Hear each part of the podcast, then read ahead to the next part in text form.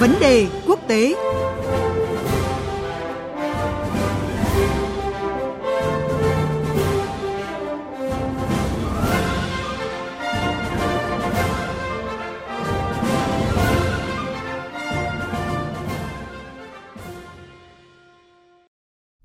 Thưa quý vị và các bạn, từ ngày hôm nay mùng 10 tháng 7 đến ngày 14 tháng 7 tại thủ đô Jakarta của Indonesia diễn ra hội nghị Bộ trưởng Ngoại giao ASEAN lần thứ 56 và các hội nghị liên quan.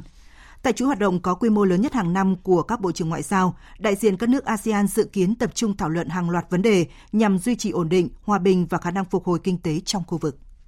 Diễn ra sau hội nghị cấp cao ASEAN 42 với nhiều kết quả và cam kết quan trọng, trong bối cảnh khu vực và quốc tế có nhiều diễn biến phức tạp, liệu các bộ trưởng ngoại giao ASEAN sẽ có những cách tiếp cận nào đáng chú ý với các vấn đề đang nổi lên ở khu vực và toàn cầu?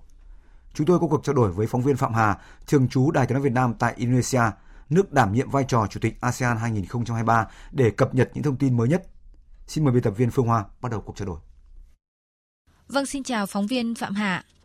À, xin chào biên tập viên Phương Hoa và quý vị thính giả. Thưa chị, diễn ra khi mà năm chủ tịch ASEAN đã đi qua được một nửa chặng đường rồi. Vậy à, nước chủ nhà Indonesia đặt ra những nhiệm vụ trọng tâm nào ạ tại hội nghị Bộ trưởng Ngoại giao và các hội nghị liên quan lần này để hiện thực hóa chủ đề ASEAN tầm vóc, tâm điểm của tăng trưởng ạ? À, vâng thưa chị Vương Hoa, với chủ đề năm chủ tịch ASEAN, ASEAN tầm vóc tâm điểm của tăng trưởng, Indonesia quyết tâm tăng cường khả năng của ASEAN trong việc ứng phó với các thách thức khu vực và toàn cầu, cũng như củng cố vị thế của ASEAN với tư cách là tâm điểm của tăng trưởng. À, trước hết là Indonesia đã chuẩn bị tầm nhìn ASEAN đến năm 2045 cũng như thúc đẩy thảo luận về dự thảo tuyên bố của các nhà lãnh đạo ASEAN nhằm tăng cường năng lực và hiệu quả thể chế của ASEAN. Để ASEAN thực sự là tâm điểm động lực cho tăng trưởng của khu vực và toàn cầu, Indonesia cũng định hướng ASEAN ưu tiên hội nhập kinh tế, hợp tác bao trùm, triển khai hiệu quả Hiệp định Đối tác Kinh tế Toàn diện khu vực RCEP, đảm bảo an ninh lương thực, tự cường năng lượng và ổn định tài chính. Trước tác động biến động trong địa chính trị cùng nhiều thách thức rủi ro tiềm ẩn, ASEAN đã chuyển hướng chiến lược, tận dụng các động lực mới thông qua nhiều sáng kiến như khung kinh tế tuần hoàn, chiến lược trung hòa carbon, hiệp định khung kinh tế số ASEAN, sáng kiến một sức khỏe ASEAN. Song song với đó, ASEAN cũng đẩy mạnh hội nhập kinh tế ASEAN, tăng cường thương mại và đầu tư nội khối, củng cố kết nối chuỗi cung ứng, nâng cao năng lực đảm bảo ổn định tài chính, an ninh lương thực và an ninh năng lượng. Cụ thể tại hội nghị lần này, theo thông tin mới nhất từ cuộc họp báo của Bộ trưởng Ngoại giao Indonesia Retno Masudi, có 12 văn kiện lớn và một tuyên bố chung được các nước dự kiến thông qua. À, tuy nhiên, bà Retno cũng nhấn mạnh các cuộc đàm phán vẫn đang diễn ra và kéo dài cho đến khi kết thúc hội nghị để có thể đạt được sự đồng thuận à, với những hợp tác cụ thể để trình lên hội nghị cấp cao ASEAN lần thứ 43 vào tháng 9 tới. Vâng thưa chị ạ, chắc chắn là các vấn đề đang nổi lên của khu vực trong đó có vấn đề Biển Đông sẽ tiếp tục được các nước đặc biệt quan tâm với kỳ vọng là sẽ sớm đạt được bộ quy tắc ứng xử ở Biển Đông COC ạ. Vậy ờ, giới quan sát tại Indonesia dự báo gì về cách tiếp cận cũng như là những bước tiến mới của các bộ trưởng ngoại giao ASEAN trong vấn đề này thưa chị? Vâng thưa chị, tình hình phức tạp ở các điểm nóng trong khu vực cũng như trên thế giới như là tình hình Myanmar, vấn đề xung quanh eo biển Đài Loan hoặc những diễn biến mới trên bán đảo Triều Tiên sẽ được đề cập tại các hội nghị lần này. À, riêng về vấn đề Biển Đông, các bộ trưởng ngoại giao ASEAN và Trung Quốc sẽ điểm lại tình hình trên Biển Đông, những tiến bộ đạt được trong xây dựng COC và thống nhất những định hướng lớn cho quá trình này. Nước Chủ tịch Indonesia cũng nhấn mạnh hoàn thiện hướng dẫn để đẩy nhanh việc hoàn tất đàm phán Bộ Quy tắc ứng xử trên Biển Đông COC là một trong bảy ưu tiên nội dung chính tại Hội nghị Bộ trưởng Ngoại giao ASEAN lần thứ 56 và các hội nghị liên quan.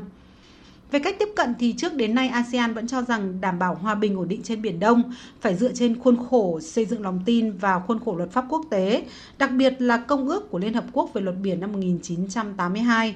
À, thứ hai là việc sử dụng đối thoại và hợp tác không gây ra những hành động có thể làm phức tạp thêm tình hình trong khi chờ đợi các giải pháp. À, thứ ba là các hoạt động trên biển cần phải thực hiện nhằm xây dựng lòng tin, ngăn ngừa mâu thuẫn phát triển leo thang thành xung đột.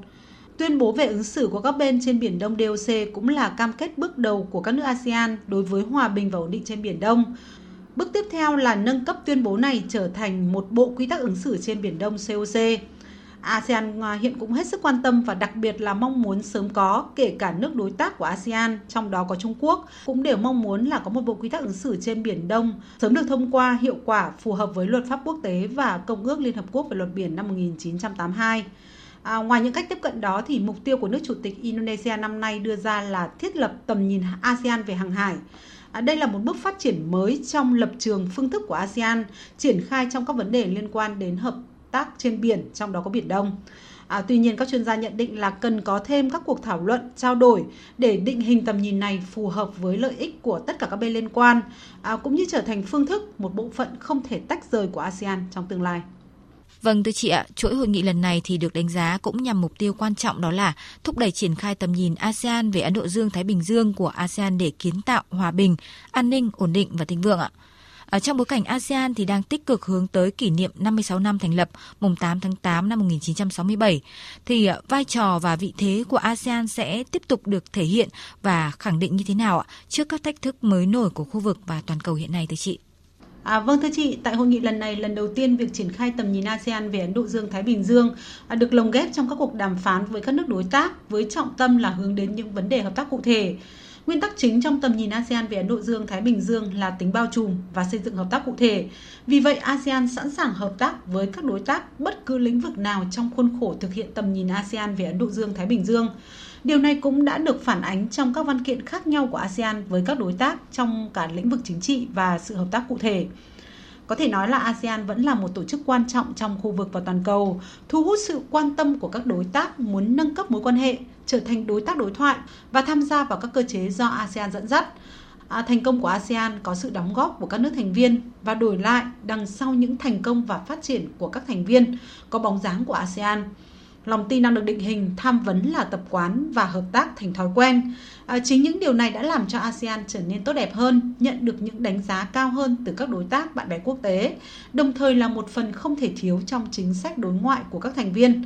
À, trong bối cảnh thế giới có nhiều biến động như hiện nay thì ASEAN vẫn phải ưu tiên cho các lợi ích của mình, hợp tác, đoàn kết và thống nhất để à, ứng phó trước các thách thức, đặc biệt là cần phải làm thế nào để tiếp tục xây dựng ASEAN tự cường và vững mạnh, à, trở thành tâm điểm của tăng trưởng toàn cầu. Vâng ạ, cảm ơn phóng viên Phạm Hà về những thông tin từ Indonesia. Vừa rồi là cuộc trao đổi giữa biên tập viên Phương Hoa với phóng viên Phạm Hà, thường trú Đài Tiếng Nói Việt Nam tại Indonesia về hội nghị Bộ trưởng Ngoại giao ASEAN lần thứ 56 và các hội nghị liên quan diễn ra từ ngày hôm nay đến ngày 14 tháng 7 tại thủ đô Jakarta của Indonesia.